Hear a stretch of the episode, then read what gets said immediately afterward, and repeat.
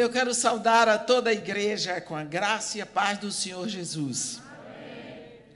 E convidar os irmãos para abrirem a Bíblia no capítulo 1 do Evangelho de Jesus Cristo segundo João. João, capítulo 1.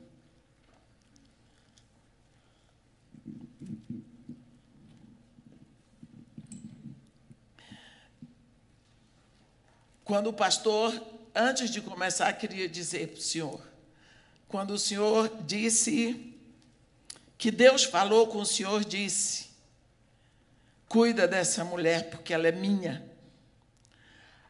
A primeira vez que eu ouvi a voz de Deus falando comigo, não foram muitas vezes não cabem nos dedos da minha mão. Foi isso que ele me disse: Tu és minha. Por isso eu sei que ele falou com o Senhor.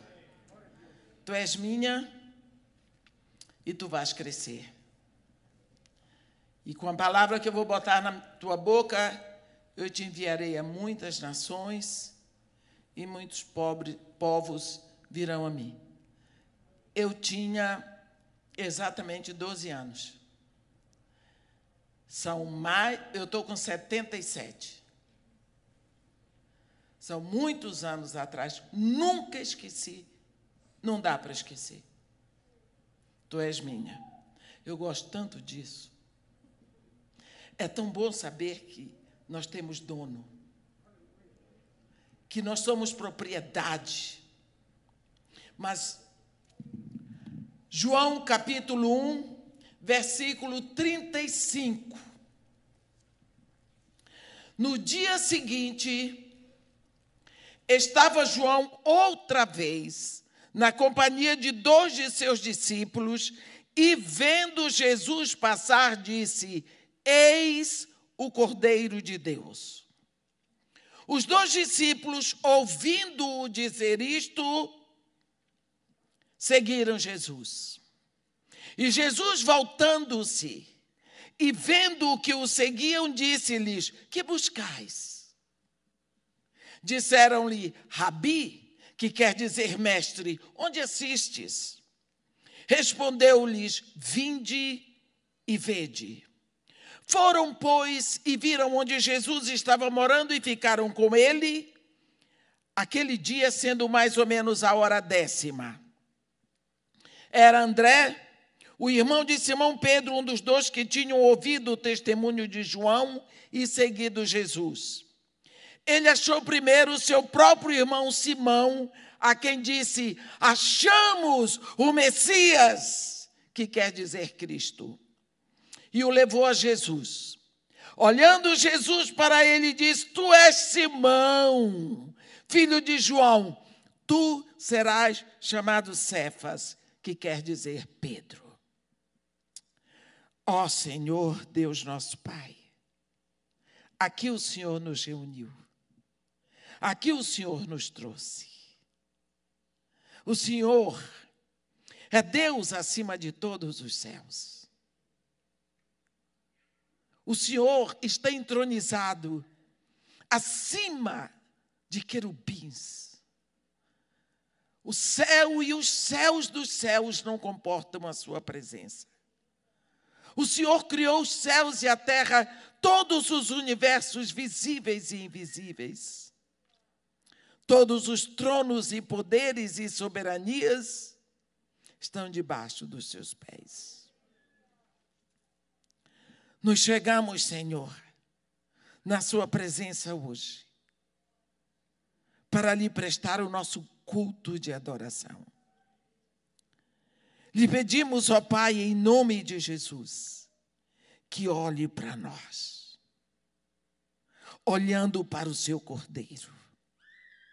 E nós temos certeza absoluta que o Senhor, pela sua misericórdia, aceita a nossa reunião, porque a sua palavra nos assegura que o Senhor se deleita na sua igreja. Obrigada, ó oh Pai.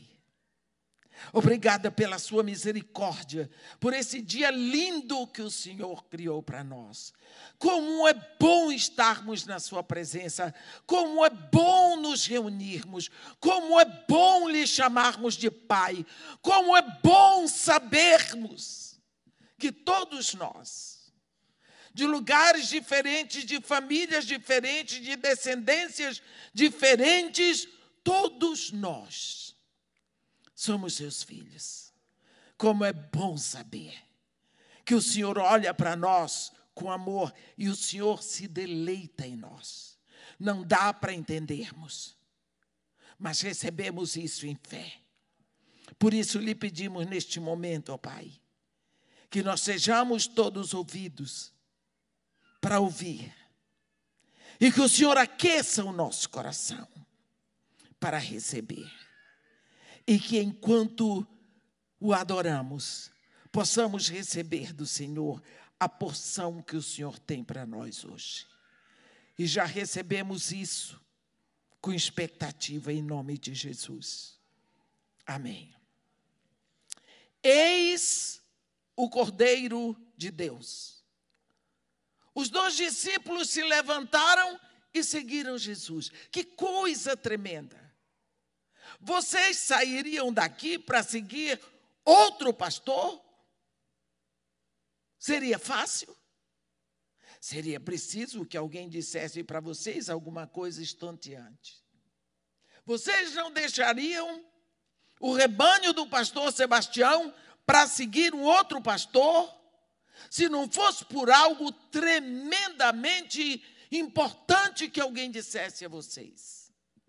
A Bíblia diz que João estava sentado com dois dos seus discípulos, e João apontou e disse: Eis o Cordeiro de Deus. E esses dois discípulos se levantaram e seguiram. O que é isso? João podia ter olhado para Jesus e ter dito: Ei, lá vai, ó, ele é meu primo distante. Lá vai aquele do qual eu sou precursor. Mas ele usou um termo: Cordeiro de Deus cordeiro. Eu sempre digo que eu tenho quase que medo de pastor. Eu tenho. Eu tenho muito temor. Quando nós hoje celebramos o dia do pastor,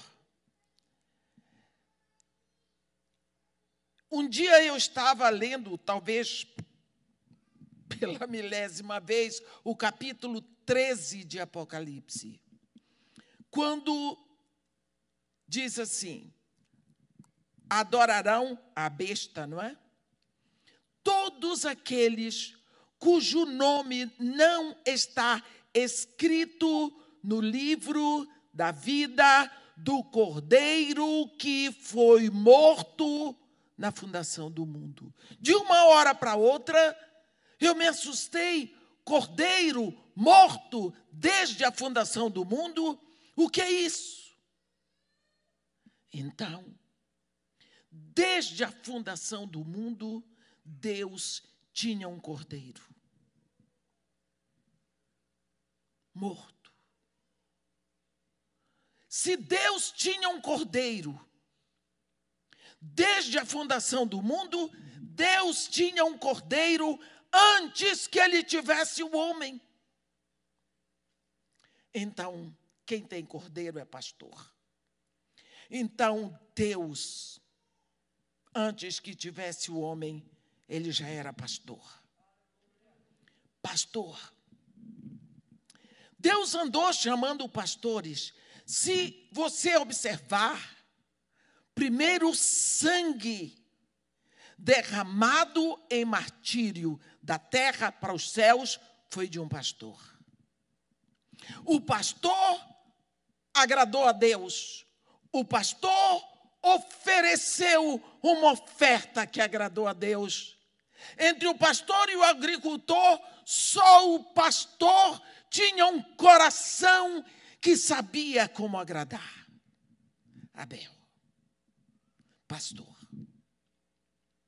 Depois, nós vamos ver Deus chamando ali mesmo naquela terra Abraão, pastor. Isaac, pastor. Jacó, pastor.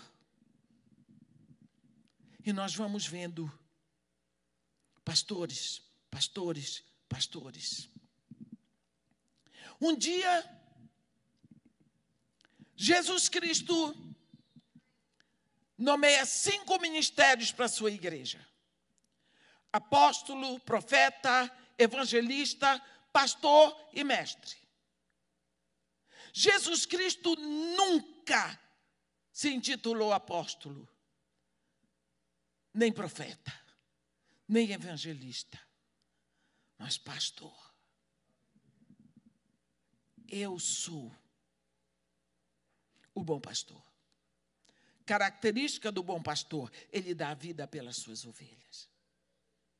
Então, nós vivemos numa época em que não entendo porquê, mas também não é da minha conta. Pastores, de uma hora para outra, dizem: agora eu sou apóstolo. Tudo bem.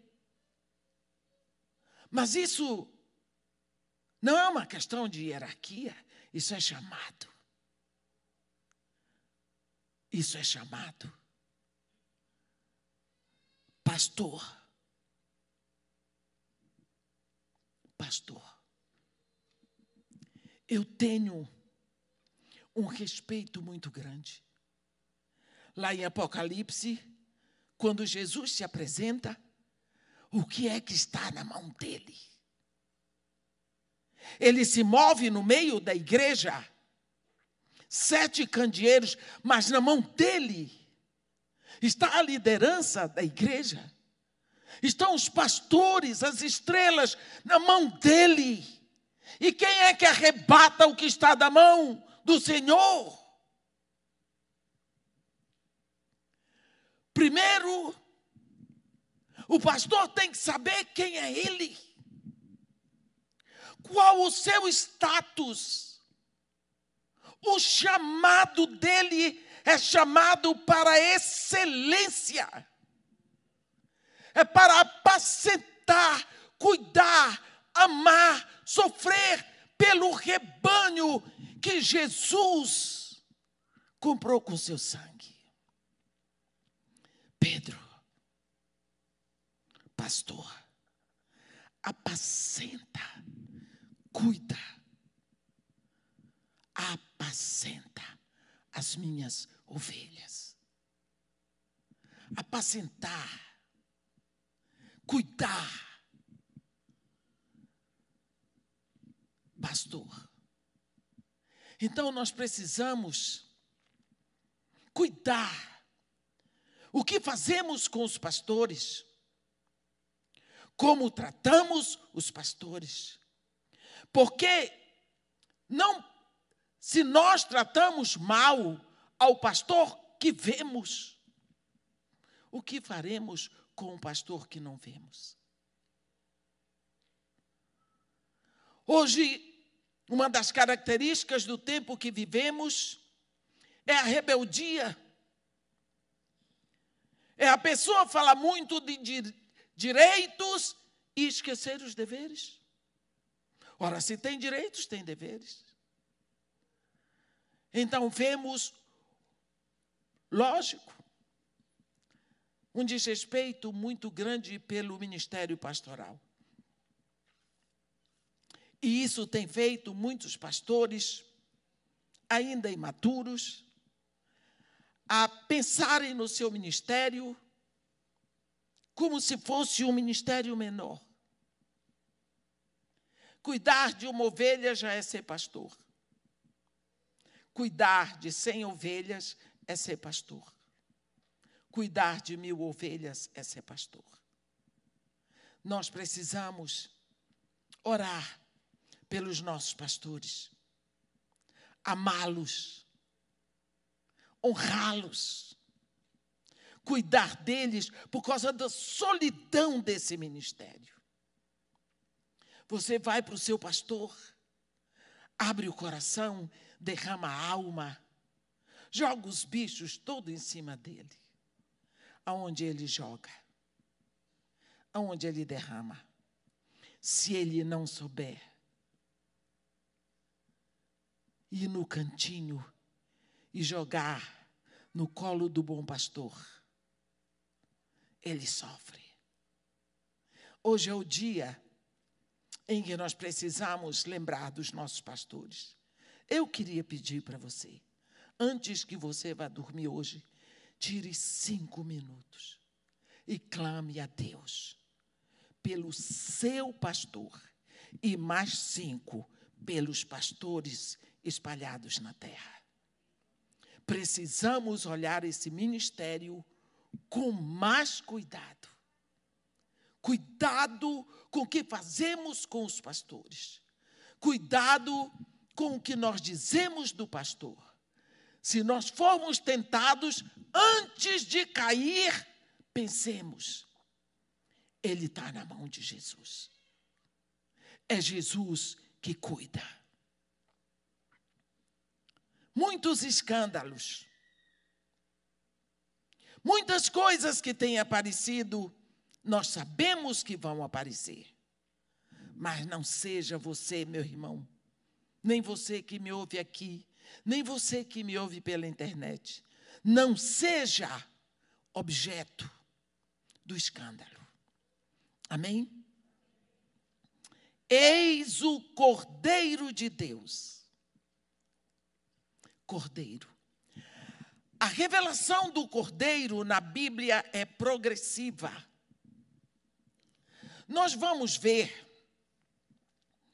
que quando esses dois discípulos ouviram João dizer: Eis o Cordeiro de Deus, eles se levantaram e seguiram a Jesus, e o pobre do João Batista ficou só. Quem mandou? apontar. Ele apontou algo muito melhor do que ele. Ele disse: em vez de estar comigo, ó, ele que é o Cordeiro de, do, de Deus. Levantaram e seguiram Jesus.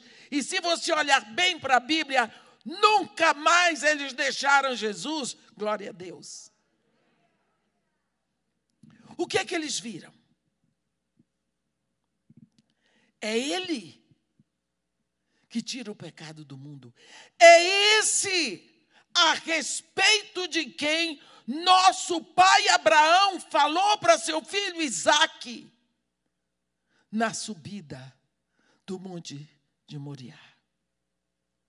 Quando Abraão ia subindo com Isaac, Isaac, um tipo cristológico, porque ele levava a madeira para ser sacrificado nela.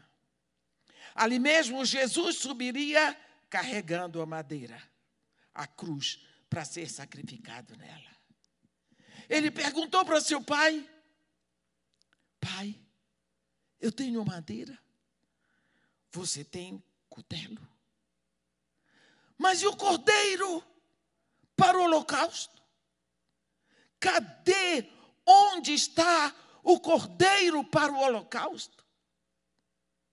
Você viu que na mente de Isaac não se faz holocausto sem cordeiro. Ele não perguntou onde está o jumento para o holocausto, onde está o bode ou o cabrito para o holocausto, não, mas onde está o cordeiro. Havia um entendimento da necessidade do cordeiro.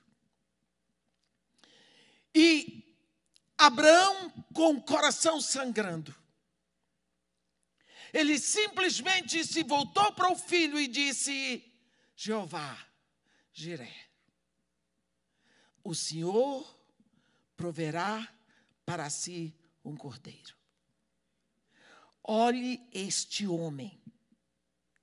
A Bíblia diz, Deus diz, em Gênesis 20, que Abraão é profeta. Quando Deus fala com Abimeleque, ele diz: restitui a mulher para seu marido, porque ele é profeta. Isso no capítulo 20. No capítulo 22, o profeta abre a boca, subindo o monte na terra de Moriá. O Senhor proverá para si o cordeiro. Lá vão eles subindo essa encosta do monte. Ele não sabia que na outra encosta Deus vinha subindo com a provisão. Ele ia subindo aqui com a dor na fé. E Deus ia subindo com a provisão para aquele momento. Quantas vezes você está andando com a dor,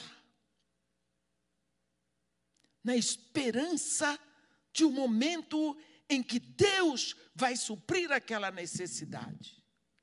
E você nem sabe que à medida que você vai, também vem a provisão de Deus no mesmo ritmo, subindo. Porque quando Abraão chegou, que deitou o filho para sacrificar, ele ouviu Deus dizer: Abraão, eis-me aqui, Senhor, chega. A palavra de Deus para Abraão naquele momento é que, como tu não me negaste o teu único filho que amas em holocausto a mim, eu juro por mim mesmo que não negarei o meu único filho que amo, em resgate por ti e pela tua descendência. Abraão olhou e a provisão estava lá, o cordeiro. Ele coloca o cordeiro no altar que ele tinha feito e sacrifica o cordeiro. Então você vê aqui um cordeiro substituindo um homem na morte. Aqui você vai ver um cordeiro tomando a morte de um homem. Esse é um princípio eterno. Lembra que no Antigo Testamento o homem pecou. Ele pecou. Ele se conscientiza: eu pequei, eu mereço a morte. Eu estou morto espiritual. Eu preciso de alguém para morrer no meu lugar. E nesse caso, ele vai comprar um cordeiro. E quando ele vem com o cordeiro, ele chega no átrio, entrega para o sacerdote. Ali tem o altar do holocausto, que é o altar de bronze. Esse altar de bronze, ele é de madeira de acácia, logicamente, mas todo forrado de bronze. Em cada canto ele tem um chifre. Então são quatro cantos, quatro arestas. Em cada aresta um chifre. Porque o animal que vai ser sacrificado ali é animal de quatro patas. E, logicamente, o animal não quer ser sacrificado. Então, ele tem que amarrar cada pata num desses chifres. E quando o animal está ali todo amarrado, o sacerdote vai sacrificá-lo. Mas, quando o homem chega com o cordeiro para morrer no lugar dele, ele entrega o cordeiro para o sacerdote. O sacerdote vai examinar o cordeiro para ver se aquele cordeiro é aceito por Deus. Você observou? O sacerdote não vai examinar o homem que pecou. Ele examina o cordeiro que vai ser morto pelo pecado do homem. Se aquele cordeiro preencher os requisitos que Deus exigiu, então o sacerdote sacrifica aquele cordeiro, oh, o homem está livre do pecado. Esse princípio continua até hoje. Você tem consciência de pecado. Você sabe, eu pequei. Cheguei diante de Deus com o seu cordeiro. Ele não vai examinar você. Porque se ele olhar para os nossos pecados, não subsistiremos. Ele olha o cordeiro. E o nosso cordeiro é Jesus. Quantos milhares de cordeiro foram sacrificados no Antigo Testamento? Você acha que Deus estava impressionado com aqueles rios de sangue que eram derramados no Antigo Testamento? Todo aquele sangue apontava para um só. Quando ele diz, por boca do profeta Malaquias, não continuarei a aceitar oferta alguma das vossas mãos, porque desde o Oriente até o Ocidente será oferecida uma só oblação pura em meu nome. Porque um homem, quando saía dali, entregava o cordeiro, daqui a pouco ele pecava de novo, e ele teria que trazer outro cordeiro. Ele então resolveu o problema. Um só cordeiro por todos nós.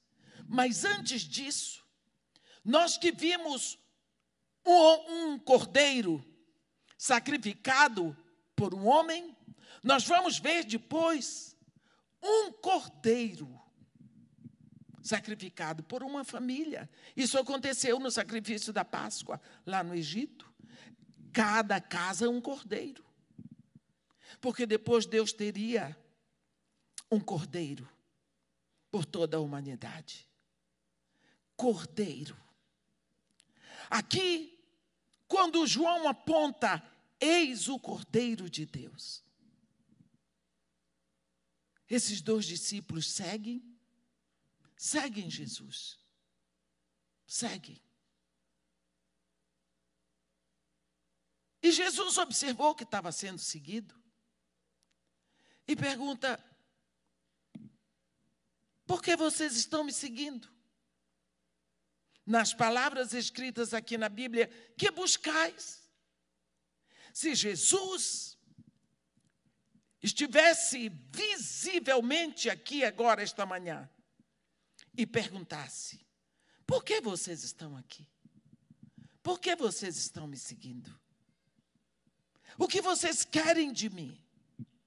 Eu não sei o que cada irmão diria, mas nós sabemos o que foi que esses dois discípulos disseram, porque está escrito. Eles dizem: Mestre,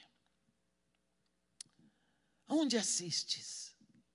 Isso significa onde moras.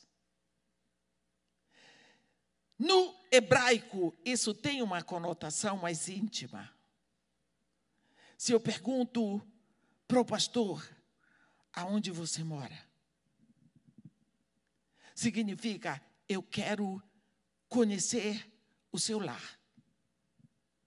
Eu quero lhe conhecer na sua intimidade. Você pode ter 50 casas, mas aquela que você mora é o seu lar. É o lugar da sua intimidade. Eu costumo dizer que é o único lugar onde nós chegamos, tiramos o sapato e, e, toda essa roupaiada que vocês vestem por aqui, me perdoe, é muita roupa, mas graças a Deus que tem roupa para vestir. Você vai tirando. Primeira coisa que tira hoje é a máscara. Isso é muito interessante. Tirar a máscara. Você não precisa se esconder de ninguém. Tira a maquiagem. Eu digo que tem gente que tira até a peruca. E outros até a dentadura, né? Fica à vontade. Porque é o seu lar. Ali no seu lar, você não precisa, desculpem a expressão, fazer firula para ninguém. Você é você mesmo, sem nenhum enfeite. é o lugar da sua intimidade. Então, se eu digo, eu quero conhecer você no seu lar, eu estou dizendo, eu quero conhecer você na sua intimidade. Eu quero lhe conhecer. Foi isso que os discípulos de João disseram para Jesus: Eu quero lhe conhecer. Você não acha que é muito um pecador dizer para Deus: Eu quero lhe conhecer? Hein? Eu vou fazer um parêntese para dizer para vocês: eu me divirto muito com a Bíblia. Do momento engraçado que tem em João 4. Quando aquele homem, mestre da lei em Israel, Nicodemos, ele chegou para Jesus tão sabido, mestre, eu sei que tu és vindo da parte de Deus. Sabemos disso. Porque ninguém poderia fazer os sinais que fazes se não viesse de Deus. Quer dizer, nós estamos observando, te estudamos, conhecemos, sabemos de tudo. E aí? E Jesus, sentado, disse para a Bíblia não diz que ele estava sentado, sou eu que penso. Olhou para ele e disse: Em verdade, em verdade eu te digo, se não nasceres de novo, nem verás o reino de Deus. O que eu acho bonito aqui, sabe o que é? Esse homem, falando com Jesus, ele sabia tudo. Mas ele não sabia uma coisa: que ele estava falando com Deus. Era Deus que estava ali. E ele sabia tudo, mas não sabia que estava falando com Deus. Então, isso é muito importante. Que nós saibamos que Jesus é Deus. Jesus é o Deus visível, é o Deus possível, é o Deus palpável. Ele diz em João 14 para Filipe: Filipe, quem vê a mim, vê ao Pai. Como tu dizes para mim, mostra-nos o Pai. Esses dois discípulos simplesmente estão dizendo para Jesus: Nós queremos te conhecer. Jesus podia dizer: Pô, mas vocês estão querendo muito. Não, ele diz: Vinde e vede. Isso é a resposta de quem quer ser conhecido. Essa é a resposta de quem quer ser conhecido. Uma das coisas que dificilmente fazemos é que quando nós queremos casar com alguém, a gente gasta tempo com aquela pessoa. E primeiro faz a corte, e depois começa a namorar, e depois eh, fica um tempo de noivado para casar. E ainda briga. Como é que nós vamos conhecer a Deus? Se nós não gastamos tempo com Ele. E quando dissemos, vou orar, chega lá, patati, patatá, patati, patatá, e fala, fala, fala, no final diz, em nome de Jesus, já vou. E Deus diz assim, aí eu, não vou falar não. O negócio aqui é só ouvir. Você gasta o mínimo de tempo para conhecer a Deus. Se nós não podemos e não temos prazer em gastar tempo com Ele aqui na terra, como vamos viver com Ele por toda a eternidade? Como? De que forma? Ele diz: vinde e vede. Ele quer ser conhecido. Se você pensar hoje, quanto tempo você gasta? Você aplica para conhecer a Deus.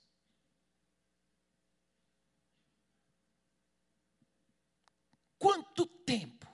Não precisa responder para mim, só para você mesmo. Às vezes você gasta mais tempo virando YouTube, vendo televisão, eu não sei. Não estou julgando. Estou só dizendo que, normalmente, o tempo que nós gastamos para conhecer a Deus é o mínimo. E ele se expressa tanto, e ele se derrama tanto. E ele, quando não tinha mais nada para investir, investiu o seu único filho para ser conhecido. Há um momento de tremenda angústia que Jesus gritou para o pai. Três vezes no, no Getsemane. Três vezes, Pai, se for possível, afasta de mim esse cálice. Não seja feita a minha vontade, mas a tua, porque tu estás nos céus. A Bíblia diz, no Evangelho de Lucas, que ele mandou um anjo para confortar o filho. Mas cada vez que Jesus pedia isso, o pai olhava para você e para mim e dizia: Não dá, não. E eles? Há quem diga que Jesus estava pedindo que não queria passar pelo sacrifício da cruz. Isso não é verdade. Jesus veio para a cruz. O objetivo dele era a cruz, o escopo dele, o desejo, a missão de Jesus era aquela. Lembra quando Pedro disse para ele: Senhor, pensa bem. Pedro tentou dissuadi-lo da cruz. Ele disse: Arreda, Satanás. Arreda. Quando ele ia subindo para Jerusalém, já para o sacrifício, ele disse, ele disse para seus discípulos: é necessário que o filho do homem ascenda a Jerusalém para ser preso, julgado, para que ele seja condenado, crucificado e morto. Então ele sabia perfeitamente o que ele estava indo com os próprios pés dele. Há outros que dizem não. Que quando ele fez aquela oração três vezes lá no Getsemane, que era por causa do, da agonia emocional da cruz. Hum? Todos nós sabemos que quem vai na cruz, quem ia na cruz, tudo o que acontecia, e o pior que tinha, era que tiraram a roupa da pessoa. Jesus jantou naquela Páscoa, naquela quinta-feira. Ele comeu o cordeiro, ele comeu os pães asmos, as ervas amargas, tomou aquele vinho, saiu de lá com seus discípulos cantando o grande ralel, desceu o vale do Quidron e foi para o monte, foi para o jardim do Getsemane. Ali ele foi preso e tudo mais. Dali em diante, até a hora de ir na cruz. Bem, ele é preso, vai, Pilatos, casa de Anás, casa de Caifás, volta para Pilatos e vai para Herodes e volta e haja pontapé, pancada, chute. Você acha que alguém diz para ele, ei, Nazareno, você quer ir ali ao banheiro? Ele era um homem. Você quer ir ao banheiro? Você precisa? tudo tinha que ser exposto para ele ser humilhado de todo jeito.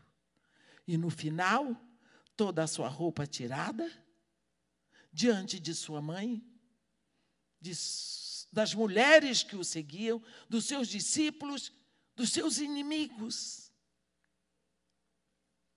Mas não foi esse. Vocês lembram lá no início, quando Deus criou, que ele disse: haja luz. Houve luz. Segunda palavra, haja separação entre luz e trevas. Pronto. Foi Deus que ordenou a separação entre a luz e as trevas. Ordenou. Quando Jesus está na cruz, ele ficou o tempo todo falando com o Pai Ele ficou o tempo todo diante do Pai. Você veja que a primeira palavra que ele diz é Pai. Pai, perdoa-lhes, eles não sabem o que fazem. O tempo todo diante do Pai. A Bíblia diz que Deus, 1 de João 1, versículo 5 diz: Deus é luz e nele não há treva alguma. Deus é luz. Pecado é treva. Chega o momento de Jesus tomar todo o pecado da humanidade, dele levar para ele o veneno que causou a morte, a separação. Ali na cruz ele se transforma num assassino, no ladrão, mentiroso, imoral, corrupto, caluniador. Você pode imaginar todo o pecado nele. Ora, quando ele voluntariamente, em obediência ao Pai, por amor a nós, ele se torna uma pústula de pecado, ele é treva. Deus, o Pai, ordenou separação entre luz e trevas. Então agora ele está separado do Pai pela primeira vez e única em toda a eternidade. A Trindade era o Pai e o Espírito. O Filho virou treva por nossa conta.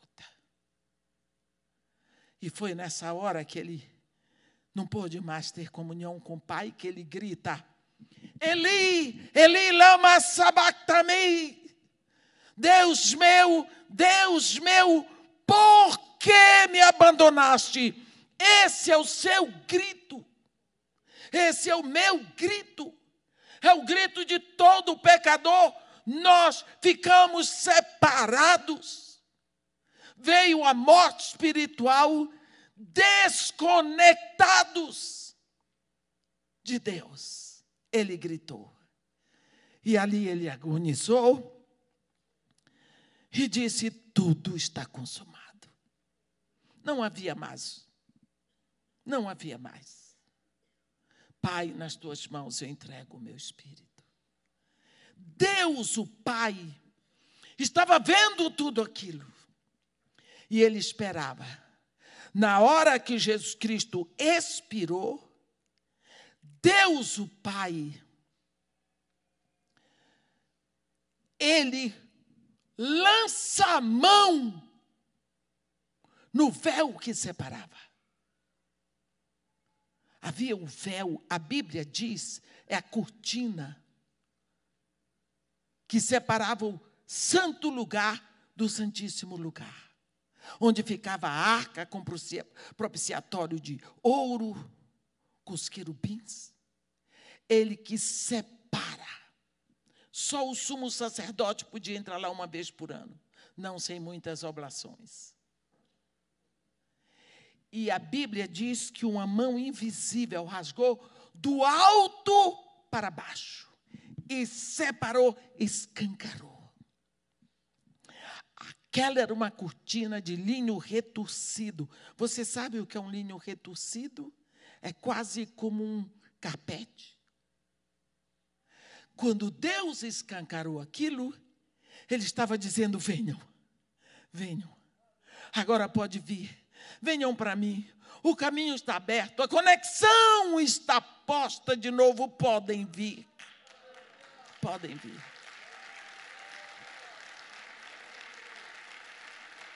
Glória ao teu nome, Senhor.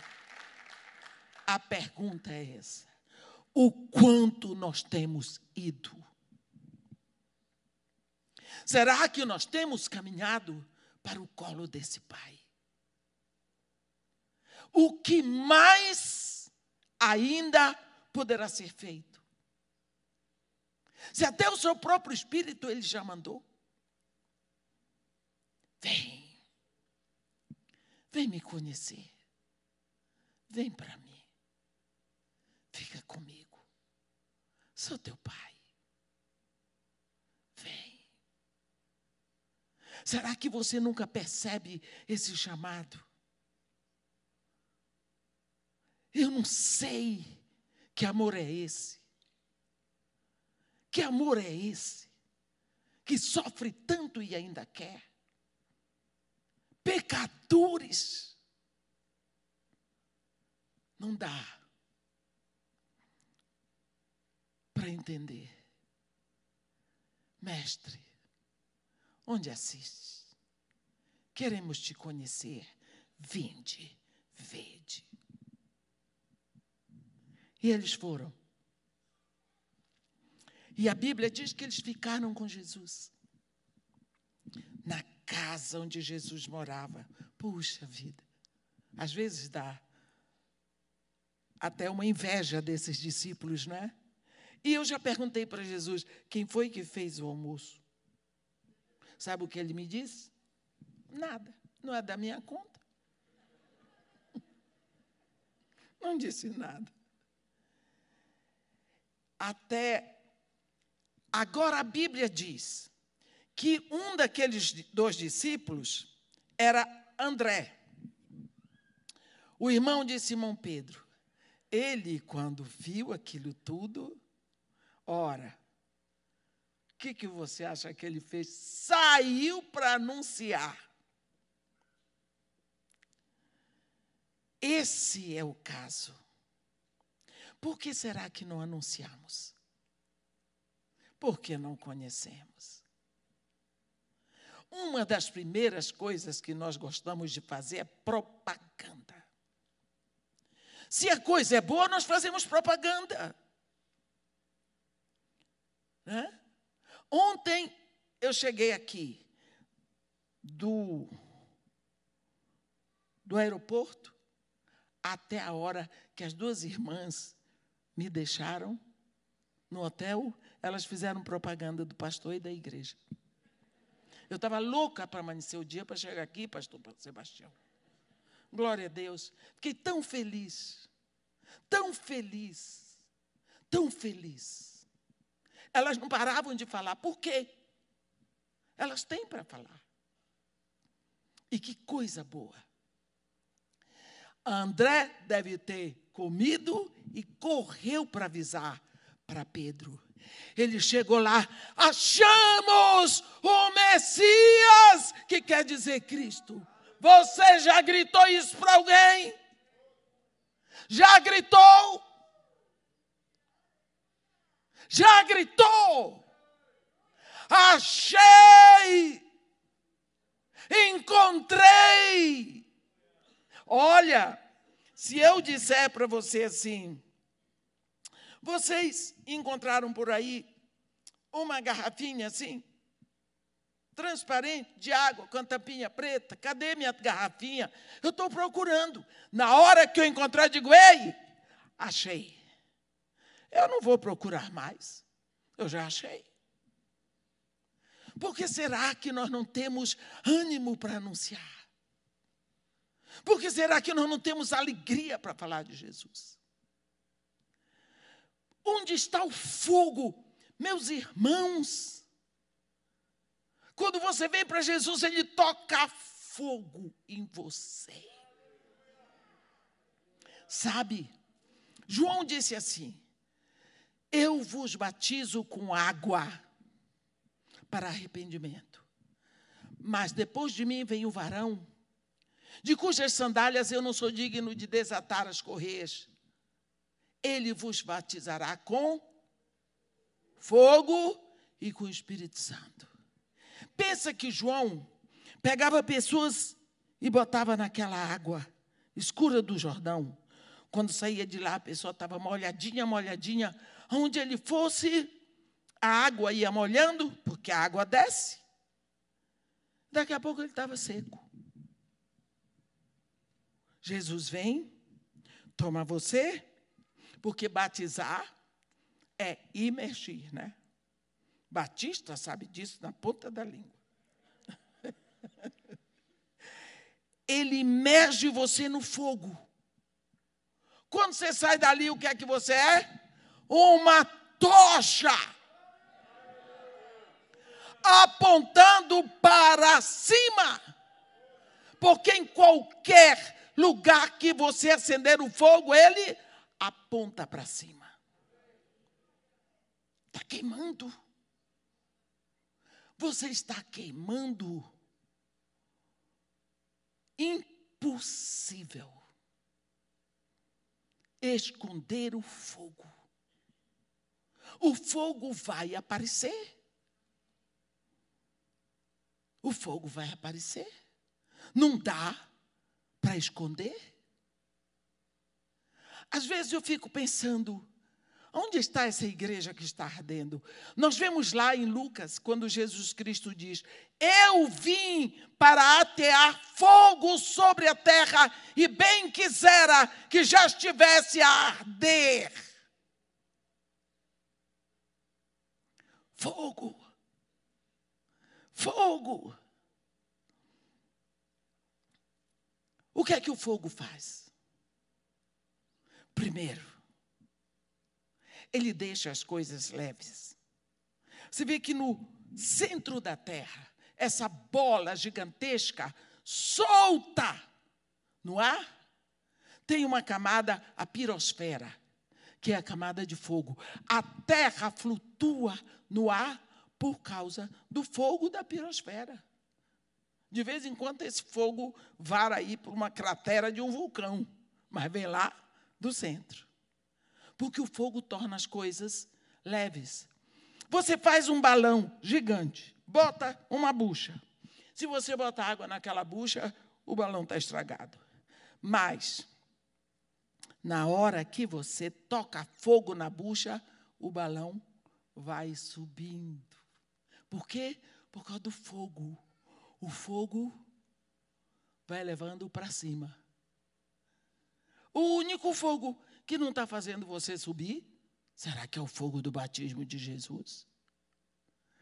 Esse fogo, quando Jesus tocou fogo em você, você vai saindo aos poucos do mundo. Você está no mundo, mas você não é mais do mundo. Como o povo de Israel que estava no Egito, mas não era do Egito. Você começa a olhar as coisas do mundo. Senhor da glória, que coisa esquisita. Coitado desse povo. Por que eles estão fazendo isso? Como é que pode acontecer? Como é que eles podem fazer isso? Como é que uma mãe pode parir e jogar fora o seu filho?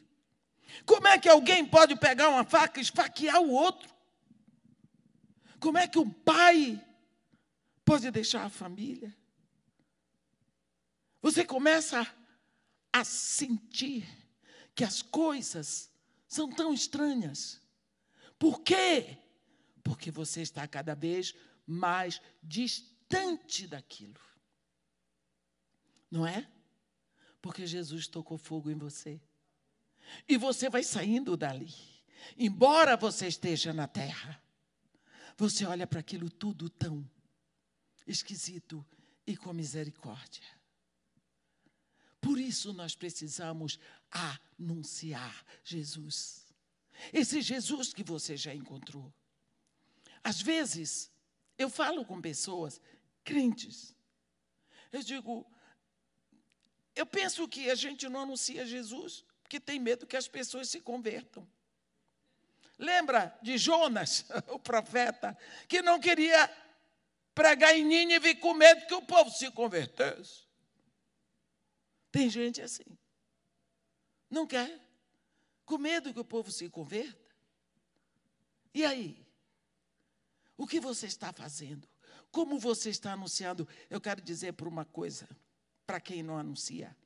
Nós temos a maior, a mais linda notícia para anunciar. É, temos sim, para anunciar. Bobo é quem não anuncia. Ah, mas eu tenho medo, vão dizer que eu sou fanático, eu sou. Vão dizer que sou doido, eu sou. Qual é o problema?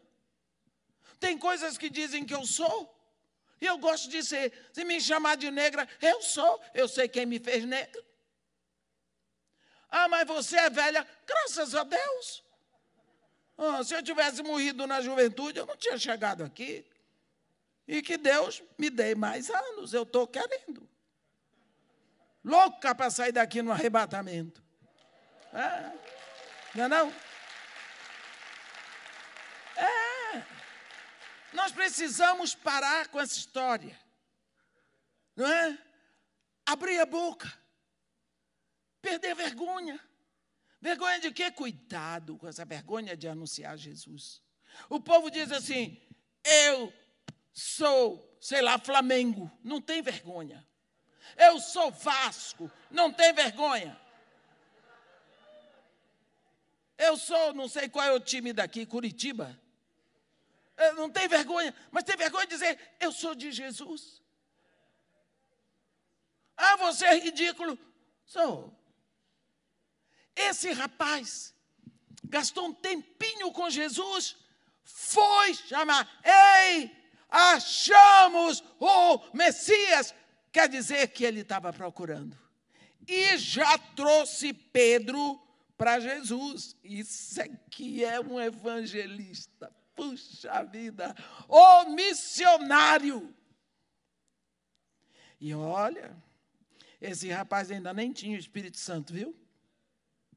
Mas já estava trazendo gente para Jesus. Que diferença. E Jesus estava lá.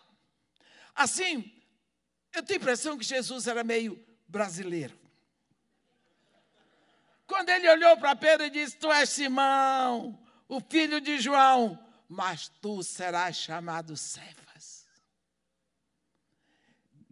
Jesus já tinha um plano para Pedro um bandejão para Pedro.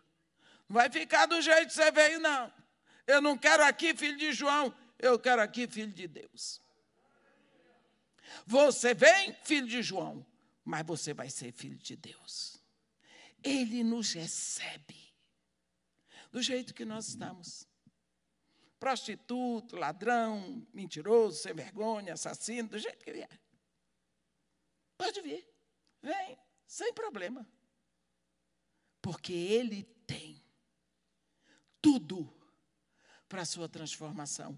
É tão lindo ver ali em Cantares, quando aquela mulher chega toda serelepe, achando que é o máximo, né? Para Jesus e tudo mais. Ele diz, ela, a mulher fala tanto, é mulher, né? Deixa eu até ver o horário. A mulher falou, falou, falou, falou. Quando ela deixa ele falar, ele diz assim: Formosas são as tuas faces, com os teus enfeites, o teu pescoço com os colares. Mas enfeites de ouro te faremos, com incrustações de prata. Venha com seus enfeites, com seus pendrucalhos lá do mundo, com suas amarras, do jeito que for, porque nós temos enfeites para você. E os enfeites que nós vamos fazer para você são de ouro, que significa divindade, com incrustações de prata, que significam redenção, preço pago. Está vendo? Nós não precisamos ter problemas. Não precisamos ter problemas. Ah, mas Jesus não vai me aceitar. Eu quero saber. Os fariseus criticavam Jesus. Ah, porque ele comia com pecadores. Coitadinho de Jesus. Se não comesse com pecadores, ia comer sempre só. Porque o único que não era pecador aqui era ele. Né? Então, você não precisa, meu irmão, ter a, a, aquelas amarras. Senta lá no seu quarto e converse com ele. Olha, mas irmã, eu vou deitar. Ora. Como foi que Abraão orou? Em pé. Como foi que Paulo, ajoelhado, por esta causa me ponho de joelhos, né?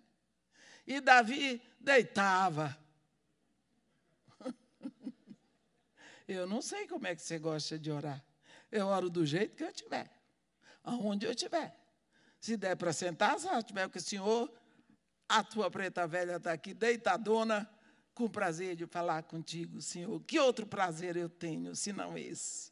Que alegria eu tenho, se não essa? De saber que não importa se eu estou sentada, deitada, ajoelhada, do jeito que for, eu sou a sua neguinha querida. Você pode dizer isso para ele, que você é o não sei quem querido dele.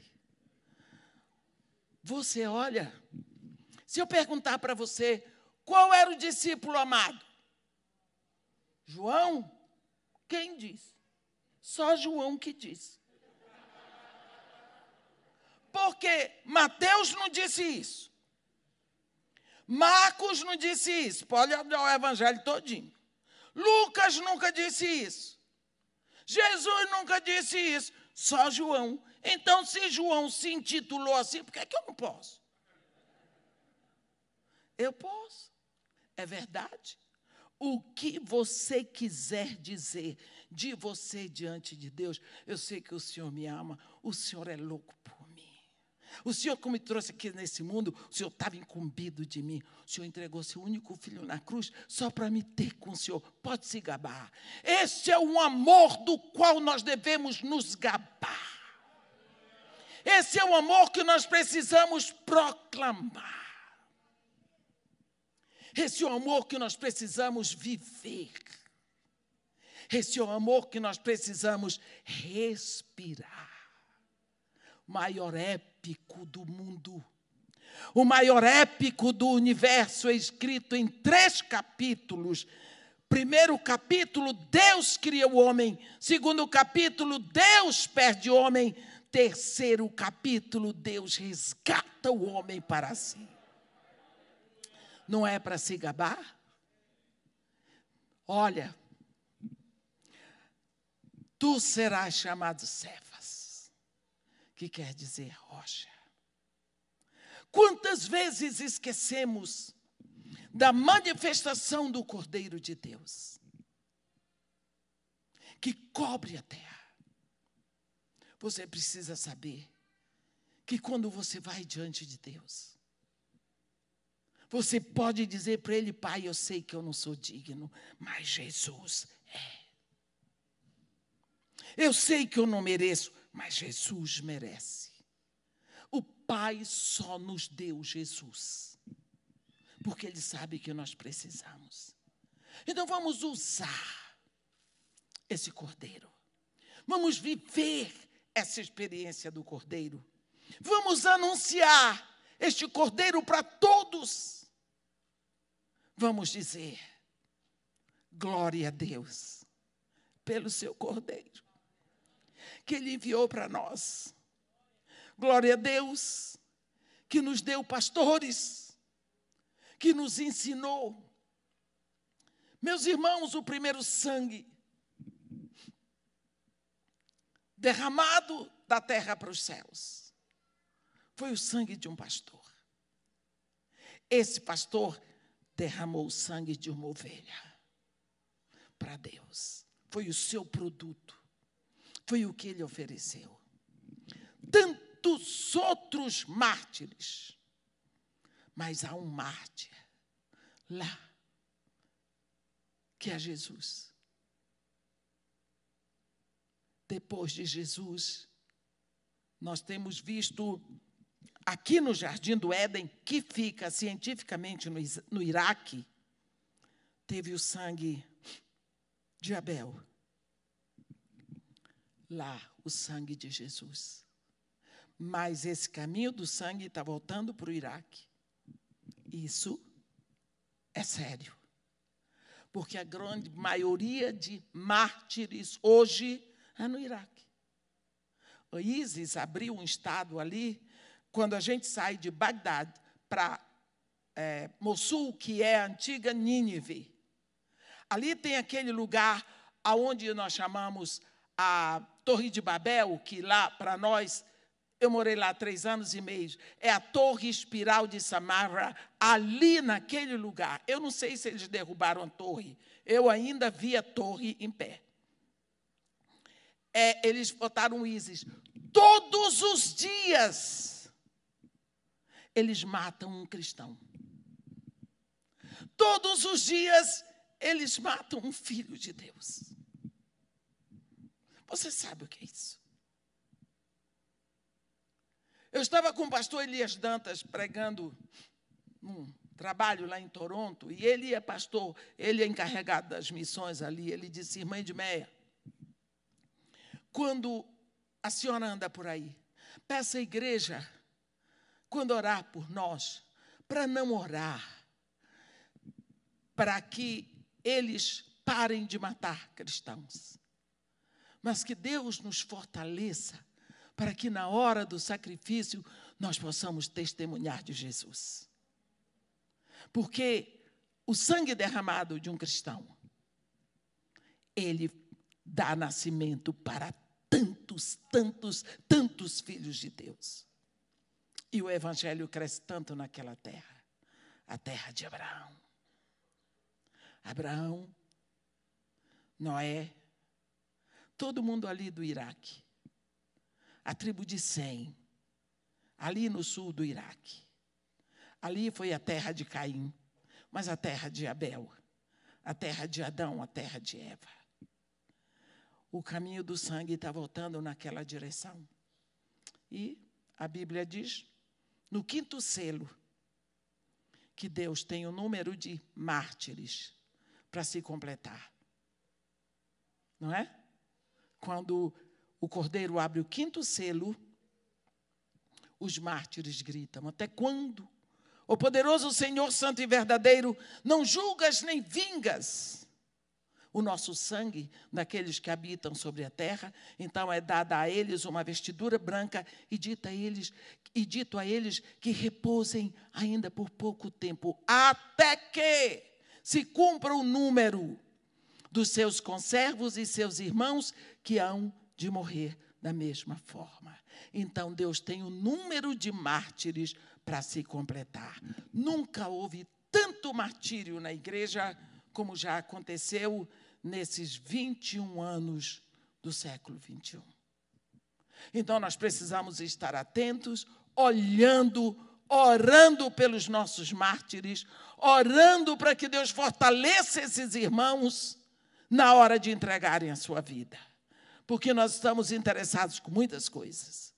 Precisamos abrir os nossos olhos para o que a igreja está passando hoje, pelo que os pastores estão sofrendo, pelo que a igreja está anunciando. Qual será o nosso anúncio? O Cordeiro. É o Cordeiro de Deus que tira o pecado do mundo. Amém? Que Deus nos abençoe e nos guarde. Que faça resplandecer o seu rosto sobre nós. E que tenha misericórdia de todos nós. Amém.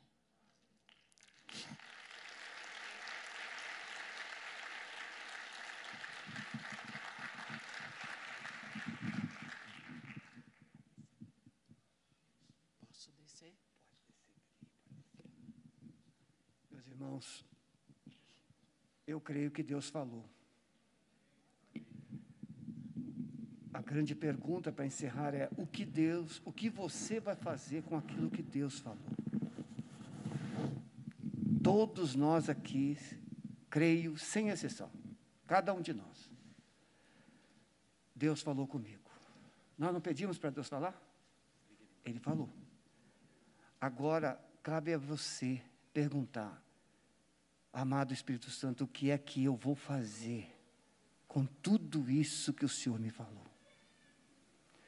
Vocês perceberam que o Evangelho é, é simples.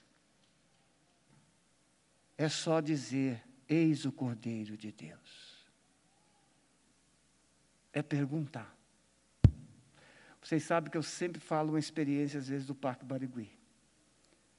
Essa semana eu estava lá correndo, falei assim: Senhor Jesus, tem alguém que o Senhor quer que eu converse aqui hoje? Na segunda volta, um homem, pastor, pastor, o filho dele é membro aqui, mas ele não é. Ele não é evangélico. Posso correr com o senhor? Se você perguntar, o Espírito Santo vai te mostrar. Se você pedir, o Espírito Santo vai te dar. E se você quiser, ele também vai te usar. Fique em pé. Nós vamos encerrar adorando e depois você. Vamos cantar só uma parte só, tá bom, Rebequinha? E depois eu vou pedir ajuda o pastor Jefferson para ajudar você na saída rapidamente, porque eu sei que você está com vontade de almoçar, mas você vai esperar pelo menos um pouquinho. Nós estamos bem dizendo na hora. Tá bom?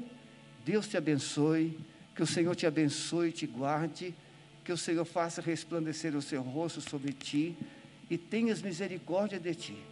Que, so, que o Senhor sobre ti levante o seu rosto e te dê a paz, em nome de Jesus. Logo mais, você que está nos acompanhando, é, a doutora Edmé estará conosco também logo mais. Se você não puder vir, conecte e receba o que Deus tem para você. Muito obrigado. Deus te abençoe.